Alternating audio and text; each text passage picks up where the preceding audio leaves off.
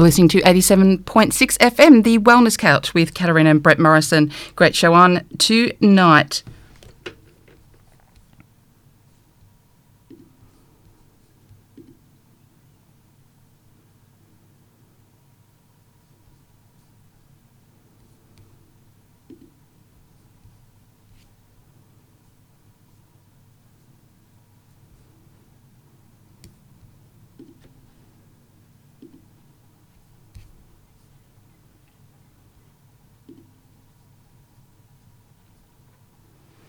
Sorry, we had a little bit of um, problem with the voice. So, um, the Wellness Couch, uh, we've got uh, a great uh, show on tonight. With the uh, we're chatting with the natural nutritionist Steph Lowe about um, women's most asked questions coming from our patients uh, about their iron status in clinic. So, um, Steph is um, a mother nutritionist, a yogi, and the founder of the Natural Nutritionist. Now she lives in uh, Launceston, Tasmania, with her hubby and her gorgeous daughters. She's been a practicing nutritionist since 2011 and seen thousands of lives change around the globe from um, adopting her way of life. So um, I hope you enjoyed this talk uh, between Steph and I about the uh, women's iron status. Enjoy.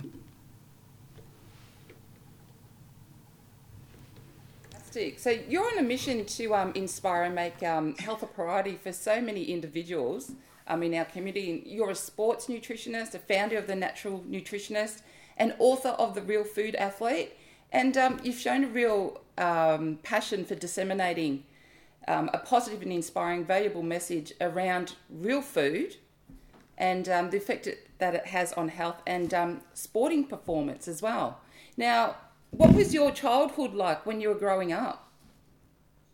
Yeah, well, I had an interesting start, I guess, looking back at my interest in food. Like, we always ate well as a family, but as a teenager, I felt like I was carrying a bit of extra weight. So my early interest in food was more like teenage dieting and the information that I could learn from, you know, Dolly and Girlfriend magazine back in the time. but it did it did spark an interest from a very young age and I guess set the scene for uh, the career that I have, you know, many moons later.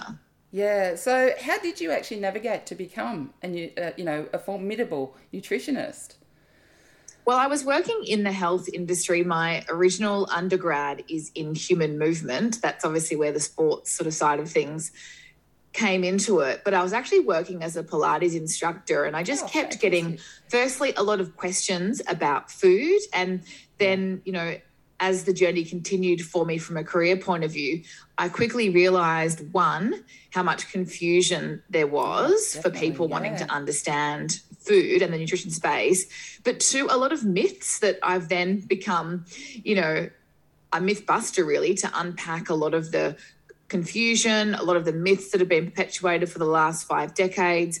And that was the inspiration, along with my sort of personal journey to go back to study nutrition at a tertiary level. So I graduated in 2009 with postgraduate studies in nutrition and then started the Natural Nutritionist not long after, and the rest is history, as they say. Yeah, quite. Um, Over a decade later. Yeah, mm. no doubt you're a trailblazer, no doubt. Um, now, you've been a triathlete, and that's given you first-hand experience of the nutrition required um, to fuel, you know, a successful body um, via endurance. Some of the key issues faced for women athletes um, is their status of iron that affects mm. their performance and immunity. Have you observed? a lot of those issues? Yeah. Yes, yes. I think iron is a really big issue for a number of reasons. Like, absolutely from females, first and foremost. Um, definitely from an athlete perspective. I actually don't do like just athletes no. these days since becoming a mother myself and, and having children and working with a lot of women throughout that chapter of their lives. Um, I'm actually seeing issues like, you know, dietary inadequacies, heavy menstrual bleeding and sometimes some absorption or some microbiome issues. So there are a number of root causes, but really that's the whole point, right? We've got to work yeah. out what the root cause is yeah. for the individual, male or female.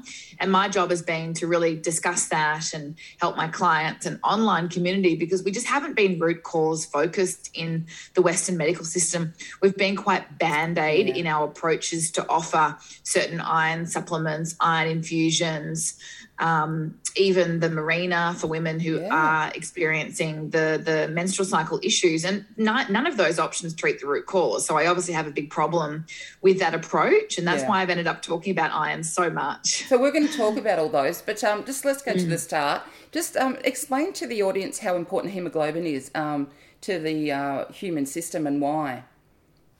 Yeah, what what I think a lot of people don't know is that hemoglobin is actually how we store the bulk of our iron. Mm. So upwards of 70% in the red blood cells. And that's really essentially how the iron is then used to create energy in the body. So most people are pretty familiar yeah. with iron deficiency and how that can cause fatigue because we're not efficient at making energy.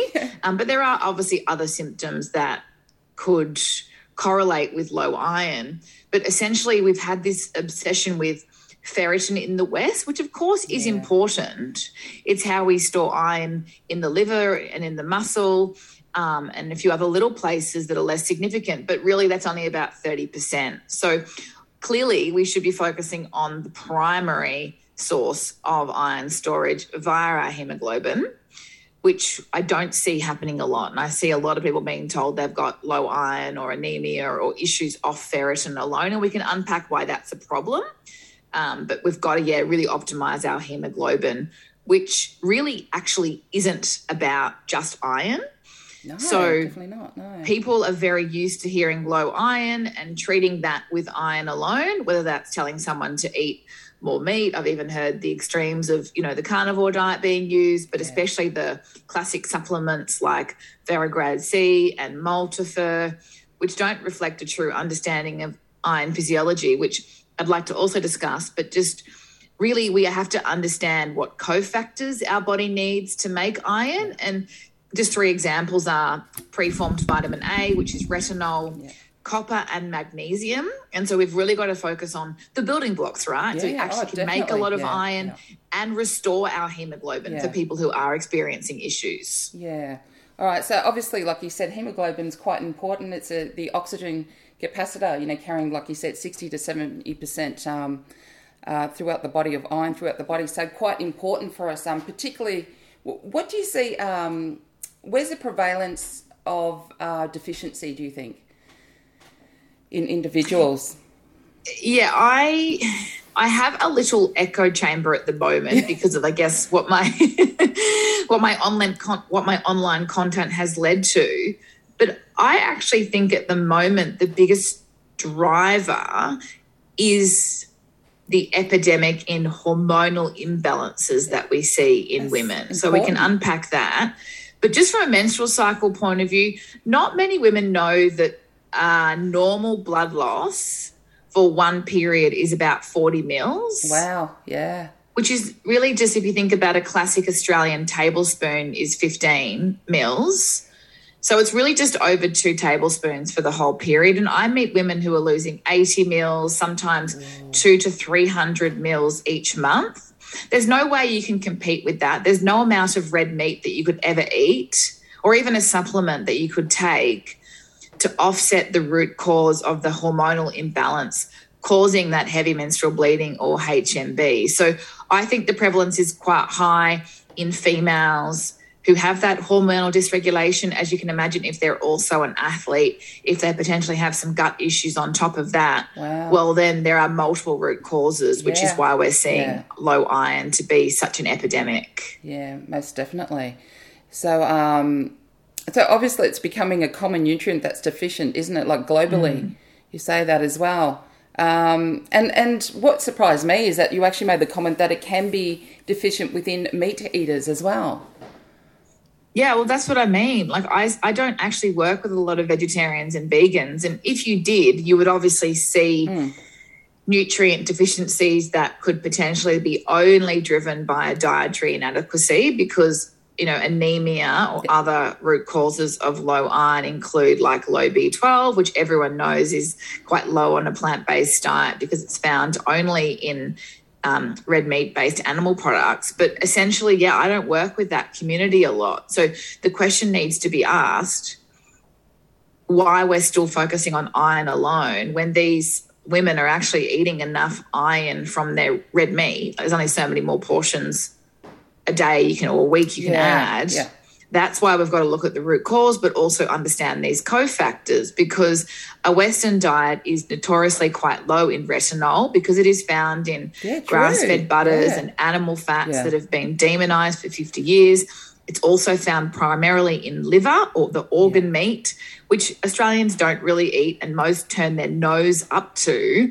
But then when we try and look for someone's retinol intake or their vitamin A intake, their nutrition or their, their daily intake is quite low. So that's where I tend to focus from a food first point of view to highlight the lack of retinol and then what we can add to an already whole food template usually, but that really promotes that iron restoration. It's not usually anemia that I see because anemia is defined by quite a low hemoglobin. So in women of menstrual cycle age, that's less than about 125 grams per litre. But I see a lot more iron dysfunction when the ferritin is quite low, the transferrin saturation is quite low, yeah. and the transferrin is quite high. Yeah. That's iron dysfunction, which is why we've got to go back to those cofactors that we're talking Yeah. about. That was my next question. So, um, a lot of, uh, I guess, women get confused. They go to the doctor, and the doctor says, "No, your iron's fine." But what what are the different types of iron that we've got to look for, and the tests that individuals should suggest to their doctor or sort of demand? You know, because sometimes they're not all done. yeah, it's a lot to do with advocating for yourself, that's for sure. But I think the big disservice is that if you order what's called an iron studies, that has iron, transferrin, transferrin saturation, and ferritin. So they're all really important tests, those four. But often the hemoglobin sits underneath a different panel, which is the FBE, the full blood evaluation, or the CBC, which is the complete blood count. And it, really, in my opinion, the hemoglobin should also sit under the full iron study. So we can look at that in context with the other four. And equally, I, I look at hemoglobin hemoglobin first to, to make sure we're ruling out something like iron deficiency anemia, which is a you know much more severe case. Um, but then I look at transferrin second. So transferrin is flat out that reflection of iron hunger. So the higher the transferrin is, the higher the iron hunger is. So this is you know a female who's menstruating and not on the combined oral contraceptive pill, we don't want to see a transferrin higher than 2.5 grams Yeah, per litre. right. And if it is, there is true iron hunger. So that is where I would consider a short term, low dose, alternate day iron supplement whilst we're working on the root cause. Because it can take three months to regulate hormonal imbalance, for example, or it can take six months to improve a intestinal permeability issue if that's the root cause. But I don't recommend iron supplements off ferritin alone. My next 'Cause Like we said earlier, yeah, ferritin is in the liver, mostly in the myoglobin in small amounts. And um, you can have quote unquote low ferritin without having true iron hunger. And if you start to add in iron supplements, especially the Maltofers that, um, with all due respect, most GPs are trained to recommend, you can actually create a problem because you only absorb about 40 milligrams of iron a day. Well, what's the recommended allowance? So, isn't it about 18 for an individual menstruating and 10 from for, the diet. Yeah, Yeah. and 10 But milligrams remember an RDI? Yeah. Yeah. Yeah. An RDI is like pure survival Yeah, level, right? yeah. So that's not what we're really trying to achieve No. for optimal health. So an R- RDI is like, yeah, the bare minimum. Yeah. But when we look at actual iron absorption and we understand that there's this key player or this iron entry regulator called hepcidin, if you go above 40 Right. meg, and Yeah. that's usually what happens when you take Maltofer, which is 100 meg, you'll keep the hepcidin elevated and that causes iron trapping. So the big reason why Maltofer or Ferrograd don't work is Oh, right. because people are told to take 100 milligrams every day the hepcidin stays high, the iron is trapped, it can't be um, it can't yeah, be absorbed yeah. from a supplement, and neither can it be absorbed from the diet. Both heme sources from meat and non-heme sources from like your iron-rich vegetables, like spinach, for example. So. I know there's good intention behind recommending this supplement, but when it doesn't work, and then this female is told is told to take, you know, twice a day or three times a day, that is the definition of insanity because yeah. it's the original yeah. dosage that's causing the problem. It's blocking the iron entry, it's yeah. perpetuating the deficiency. So that's why I said before low dose is key because it reflects iron physiology. We can't absorb more than 40 milligrams a day. And there's plenty of data now to show that an alternate day dosage, that's obviously every second, day, day yeah. increases your absorption by yeah. about 34%. So you actually need less iron. Less yeah. is more. And this is how we can get supplementation protocols to actually work in the short term while we're addressing the root cause. That's fantastic. And uh, what about gastrointestinal distress? I mean, um, having, you know, supplement on top of supplement also causes, I mean, we're looking at issues of toxicity, we're looking at issues of uh, creating inflammation and gastrointestinal um, distress. How does that affect iron absorption? Yeah. Well, I think anyone that's been prescribed an iron supplement in the past has been frightened by the constipation or gastrointestinal effects, right? And that's because these products they, they're one, very high, which we've discussed is a problem. Um, two, they're quite aggressive forms of iron. They're, they're oxides or they're sulfates, and they're not bound to an amino acid, which can really help with um, absorption. And yeah, it's also those high doses that cause the microbial inflammation. It can actually feed mm. um, harmful pathogens in the gut. So here we are trying to help someone with a gut issue potentially, yeah. and we're putting a bigger problem into the situation or creating a bigger problem because that inflammation is going to not only block iron absorption but create a whole host of nutrient deficiencies yeah. and, and, symptoms, of course. Yeah. So there is a bit of controversy sometimes. I, I guess it's petering out, but um, uh, the iron overload for supplements, or does it only affect people who are ge- genetically predisposed to um, iron overload?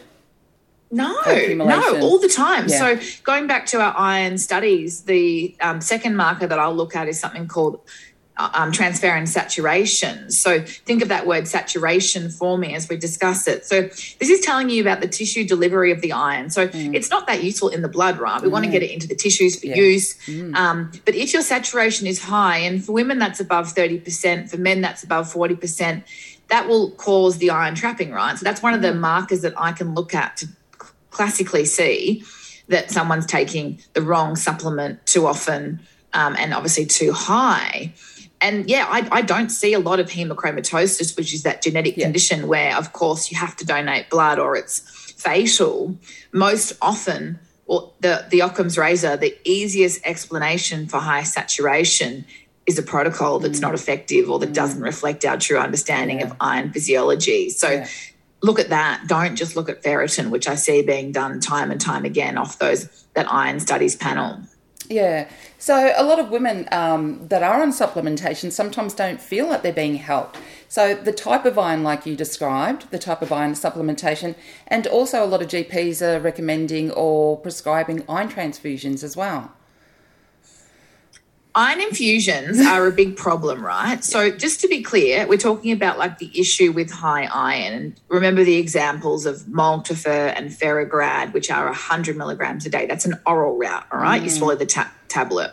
An iron infusion is about 1,000 milligrams. So, it's IV, so it's obviously straight into the vein. So, I'm not doing an apples to apples comparison, but 1,000 milligrams is absolutely going to increase hepcidin which causes the iron trapping, the microbial inflammation, and at some point in time, that really high level that has been created by such a huge amount yeah. of iron will fall off the cliff again. And I meet women who have been told to have iron infusions every six months, every three months, sometimes every couple of weeks, which is just, again, insanity to me.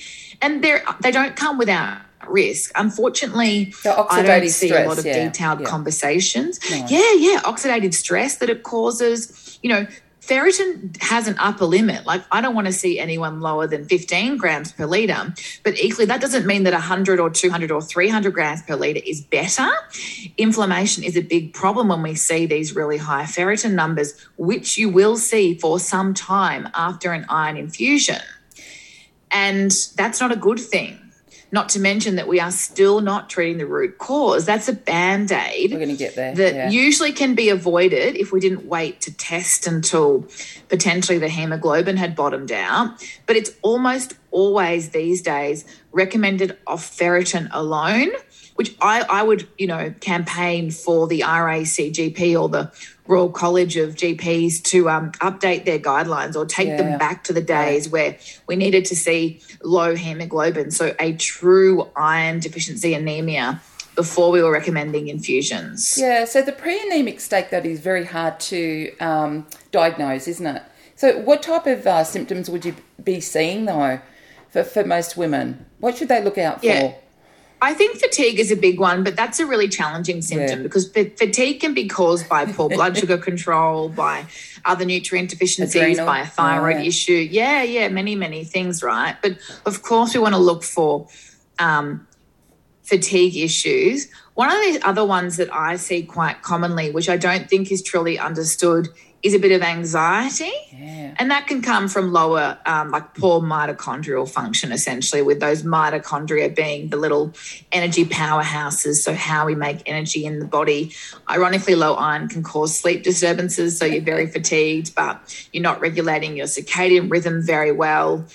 And um, yeah, I think just general, like that breathlessness or walking up a hill and feeling more fatigued or feeling like you're not training effectively for our athletes, like you're short of breath or your performance drops with no other explanation, like, you know, injury or time off training. Yeah. Um, sorry, so what about um, Symptoms are interesting though. Yeah, the symptoms are actually quite interesting, aren't they? I get um, people sometimes to look at their tongue or their um, inside their eyelids or their lips as well to see the uh, the colour. So if it's getting quite pale, you know that you need to go for a blood test and uh, determine what state you're in. That's very Yeah, true. yeah. Um, oh, there was something that you were saying before about um, iron status. Sorry, with um, the GPs.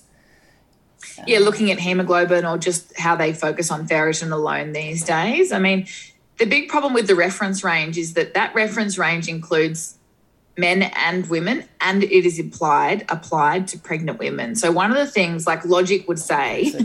Yeah. perhaps we need different reference ranges for men and women and certainly different ranges in pregnancy again. So if you're with um, a lab who uses a ferritin reference range between 30 and 300 and yours is 30, it may look bad because you get the red or the bold or the L next to it for low.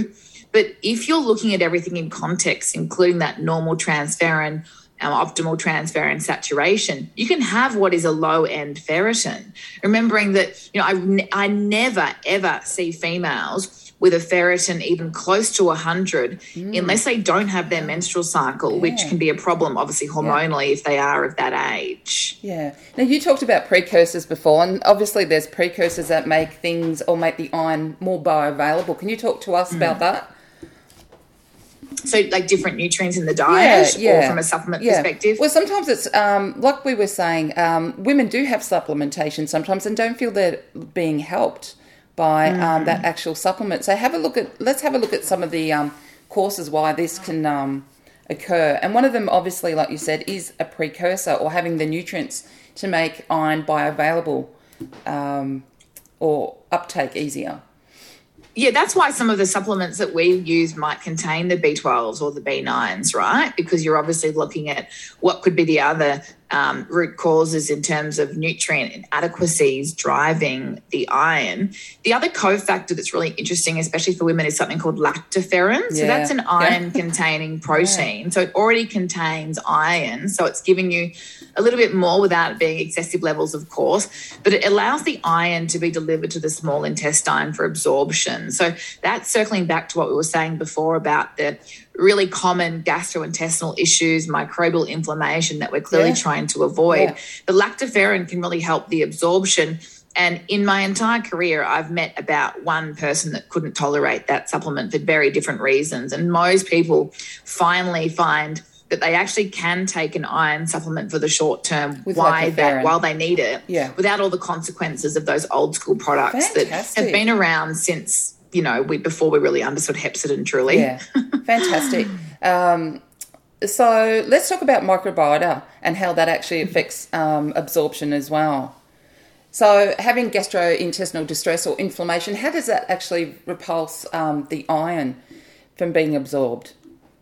Yeah, there's a few different reasons, but if we come to the consensus on what we're trying to achieve from an optimal microbiome point of view, one is the actual ecosystem, right? So we're looking for a really diverse ecosystem which speaks to lots of different beneficial microbes from a variety perspective and then high numbers of those. So the more of those beneficial microbes you have, the more you're able to break down, assimilate and absorb all the food that you eat, right? So that classic saying of you are what you eat, but really you are what you digest and absorb. So allowing you to get more out of your food and supplements if that applies. But the other side of the microbiome is the digestive integrity, right? So we know that the gut is lined by this wall and we want it to be intact. If there's inflammation, we can start to have gaps in the tight junctions, which are like the barriers of that mm. wall. And that can perpetuate inflammation, but lead to a state of intestinal permeability where you're not absorbing your nutrients or any nutrients, but equally, you know, a whole host of issues can occur mm. because the inflammation continues and undigested particles can seep out and Oh, wow. pathogens can Yeah. get in. So everyone's heard of that term leaky gut and it's why obviously a whole food diet as a as a foundation is so critical because it takes out a lot of our western drivers of permeability like excess gluten and cow's dairy and vegetable oils that are in every food like product that we see on the shelves Yeah. these days. But I mean, stress is a big one as well. And we need to go upstream when it comes to iron. You know, we need adequate acid in our stomach to digest iron. And people don't have healthy food behaviors. We don't chew our food. We're in fight or flight. So our gastric secretions are shut down. We see proton pump inhibitors being prescribed for reflux, which is another problem altogether. And, you know, there's upstream reasons why we're having low iron issues or iron issues as well. But really, it's about optimizing the whole gastrointestinal tract so we can get a lot out of our food and our supplements. And I think we can all agree that like optimal microbiome health is strongly associated with optimal health in general and of course longevity. Yeah. Now, your masterclass has been, you know, taking off quite considerably, helping women throughout the world. Um, now, what's the relevance of the thyroid um, iron connection uh, within the picture of an individual who does have issues with um, iron status? Yeah. Well, firstly, you acid will start with the acid, right? So you need the right amount of stomach acid to absorb the iron. And then you need the iron to make your thyroid hormones. So as I always say, like you don't make thyroid hormones out of thin air, except I think that we've been kind of taught that. And there's medications that we can take, like thyroxine, when really you don't have a thyroxine deficiency or an Oroxine deficiency. You have a nutrient deficiency or many nutrient oh, deficiencies Oh, that are causing Yeah. the low thyroid hormones, Yeah. right? Then the low thyroid hormones will affect the stomach acid.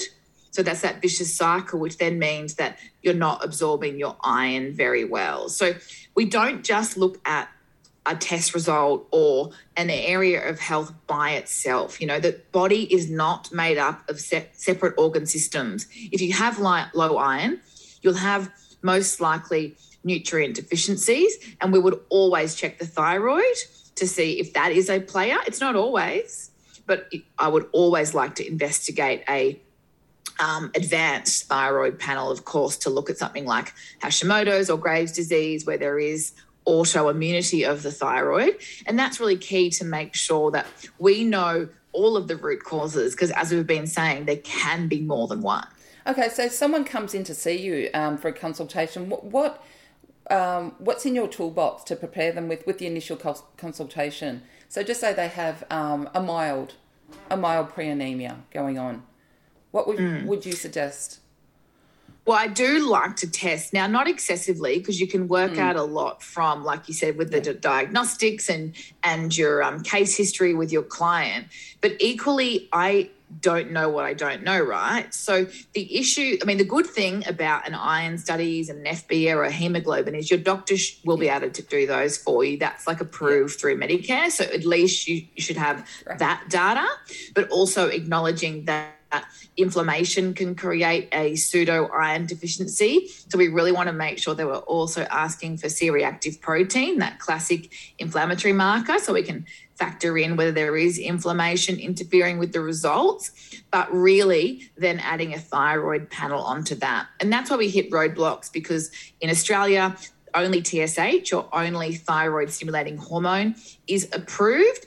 And unless you're outside their very wide and in much need of an update reference range, you don't qualify for additional testing. So I spend the time talking to my clients about this and um, often discussing their budget and what their options are for out of pocket expensing uh, expense Yeah. testing so we can do not only TSH but the thyroid hormones and the antibodies. Yeah. But just um, repeating, if, if an individual does go to a GP, what testing should they ask for or advocate Iron studies. Yeah. yeah iron studies, hemoglobin, CRP, TSH, free T3, free T4, TPO, and TG antibodies. Fantastic. Write that one down. It's You've all heard it from Steph. though. You said it straight from her mouth. So um, they're the ones that you should be advocating for to get a good, real, a really good panel um, bare and minimum, really, understanding, yeah. of what's going I on. I mean, you your- could add B12, you can add folate, you can add vitamin D, like iodine, selenium. On, on we go, right? Who asked for these? Who asked for these? Yeah, Um, they're not going to be happy with that list, that's for sure. no, most definitely. So um, um, we talked about nutrient combinations, didn't we, to um, improve tolerability um, and decrease. No, we didn't, and decrease toxicity such as supplements. So you talked about lactoferrin, vitamin A. Well, um, vitamin A, yeah, B12, yeah. Um, folate. how about prebiotics? Yeah, you yeah, of those- course. Our friend Lactobacillus plantarum or Yeah. probiotics. Sorry, I was just thinking just then. Yeah, yeah, yeah. GOS. So yeah, two other things we haven't spoken about. So from a prebiotic point of view, lots of people who have um, gastrointestinal issues, Yeah. co-prescribing Yeah. with galacto oligosaccharide, which is that beautiful fiber, can really Yeah. decrease those GI issues. You can find GOS in your diet in butternut pumpkin and beetroots and lentils and legumes, of Yeah, course, yeah. but it's usually dose dependent, of course, when It we're is, talking yeah. about uh, therapeutic effect. But GOS is a great prebiotic. And then my favorite probiotic, LP299V or Lactobacillus plantarum that. 299V, traditionally used for Yeah. IBS, traditionally Yeah. used for constipation and methane issues, but has plenty of data around increasing both heme and non-heme iron absorption. So that can be a wonderful way to actually avoid an iron sup altogether, but to do it via pro or and or prebiotics, Yeah, fantastic. Now- especially in pregnancy. Yeah. Um, is there a way to dismiss supplementation? Do we always have to take iron as a female? No, not at all. Not unless you've got high transferrin, low saturation, and also like low hemoglobin. You don't need iron at all.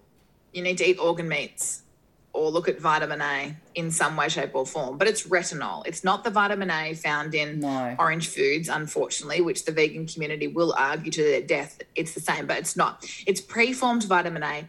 It's retinol. Of course, you can do it in grass fed butter and animal fats, but these aren't foods that we eat in high volume. They're No. more like, Is you that know, on the ghee and pan tallow? Is that Yeah, ghee, yeah, tallow? ghee and tallow. Yeah.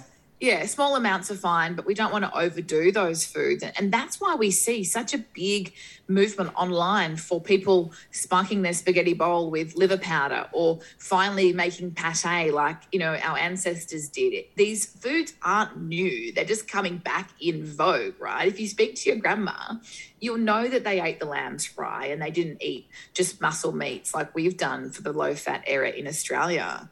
So most people need to come to terms with looking at that, looking at vitamin A, looking at liver or a supplement form if they don't want to tolerate it direct. What And- about other foods that might have, yeah, uh, that might be bioavailable it, in preparation? You know, like um, the whole grains, if they're prepared right, and got, Mm. and you get rid of the phytates by watering them overnight, sprouting them overnight.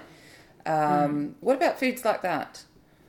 Yeah, I think it depends on the individual tolerance. Like, I don't see it being as effective for someone who's willing to like jump into the deep end with the organ meats. And I, I meet like ethical vegans who finally add in some beef liver powder because nothing else works. Like they literally cannot get enough vitamin A from their diet otherwise. Now that's not going to apply to everyone because it's obviously really individual and multifactorial, but it is something definitely to consider. And then of course copper is available in foods like, you know, bee pollen as well as our organ meats and magnesium's everywhere. magnesium, yeah. Dark leafy greens, cacao, nuts and seeds. But we are kelp, tending yeah, to need yeah. yeah, kelp, is another great one. Um, we I tend to look to magnesium supplements um, because most of us have that really high magnesium burn rate where it's not that easy to get enough from our beautiful whole foods. And you can assess symptoms of magnesium deficiency, you know, restless legs, the eye twitch, Yeah. constipation, sleep issues, anxiety. And, you know, you don't have to take it orally. It can be Epsom salt bath, magnesium sprays, and oils. But uh, most people find they get a lot of results across the board, not just for iron restoration, from adding in something as simple as a therapeutic dose, so 350 milligrams of magnesium a day. Is there any issue with um uh, soil contention? Like, do we have issues with our soil that we have with magnesium in regards to iron? Yeah. We do have issues with iron Well, in our soil. Yes. Yeah, we obviously have epic issues globally with our soil. I think magnesium and iodine, the big ones that I see in clinic, is being driven by, you know, because you meet people who have superb diets, like they are already following a whole food diet. You wouldn't expect them to be a candidate for a deficiency. But most people don't also know that, you know, in the iodine example, the government has mandated the fortification of breads and cereals with iodized salt. Now, I don't think that iodized salt is the best form of iodine in any stretch, but if you aren't eating breads and cereals because you've moved to a whole food diet, you are actually a candidate for the deficiency. Unless you eat Japanese cuisine or start to add kelp or seaweed salt or or nori or wakame. And so that's where these superfoods can actually be really, really helpful because they're offsetting what we no longer get from our vegetables and our nuts and our seeds because of the soil depletion depletion globally. Yeah. Um, and talking about supplementation, there's obviously strategies that uh, you don't take iron with other elements such as yeah. So to caffeine, calcium, zinc, and nobody gets told this. Like, it's like nobody gets told about, you know, what to do before a blood test and how the conditions are so important. I see people who are just drinking their coffee with their iron sup with something else that contains zinc in it. And you, yeah, it's going to decrease absorption. So it's not rocket science, but there are like little conditions that we need to factor in, which is why it's so great when you work with a practitioner because they've got the time to set up the plan for you and teach you about all the nuances so that you can get the most out of what you're doing and what you're taking rather than it just being a blanket Maltofer one a day and when you go back because Or it's not Ferrograd, working, sorry. you just get told to Yeah. take more. Yeah, yeah, bread's exactly. still out Farrow there. see. it is. It is. yeah, all the iron infusions are becoming quite popular now. So you have to really educate the women of, what's really going on with their systems, don't you?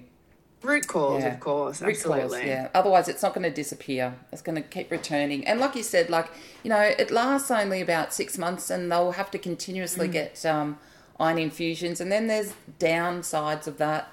Uh, Anaphylaxis is a big one, or quite an allergic reaction. I meet women all the time who, even if they sort of didn't know any better, could no longer have an iron infusion because they've had a severe reaction to it, right? And so that's a problem because they end up hitting a brick wall, wondering what they can do next until they learn, you know, obviously that they actually haven't been addressing the root cause. And it can be so empowering to realize that there is another way, that you don't actually have to take supplements or ever have another iron infusion if you understand why you have the problem in the first place and have both a short and long term plan, which resolves the issue ultimately. That's what we want. We want to resolve the root cause so it's no longer a long standing issue. Yeah. Now, um, you can add to your resume. You know, you've just recently become another mum, and so your focus has recently included preconception, pregnancy, and postpartum health. Fantastic, real jewel, um, and great value to to the community. What what's your message out there for women? I, I think it really is about understanding that there is another way. That there.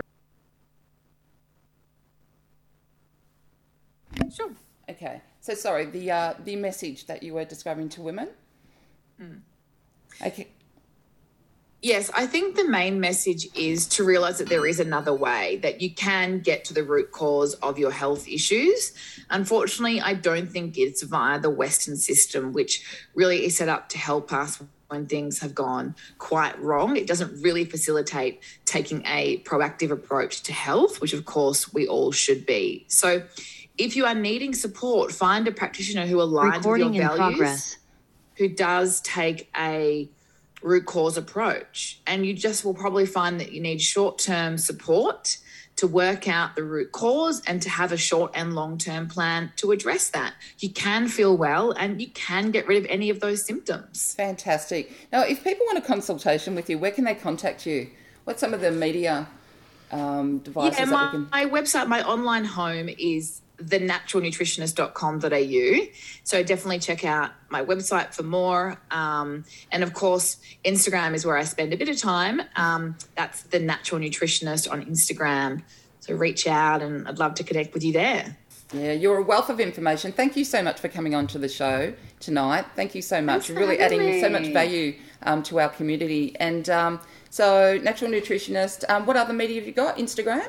Steph Lowe? Yes, and my yeah yeah my podcast is Health, Happiness, and Humankind. So we have uh, episodes released every Thursday, um, available wherever you get your podcasts from. So come and tune in and um, leave me a review and yeah, connect with me online. I'd love to hear from you. Fantastic. That was Steph Lowe from the Natural Nutritionist, and uh, we're the Wellness Couch, Katarina and Brett Morrison. We'll see you after the holidays. Bye bye.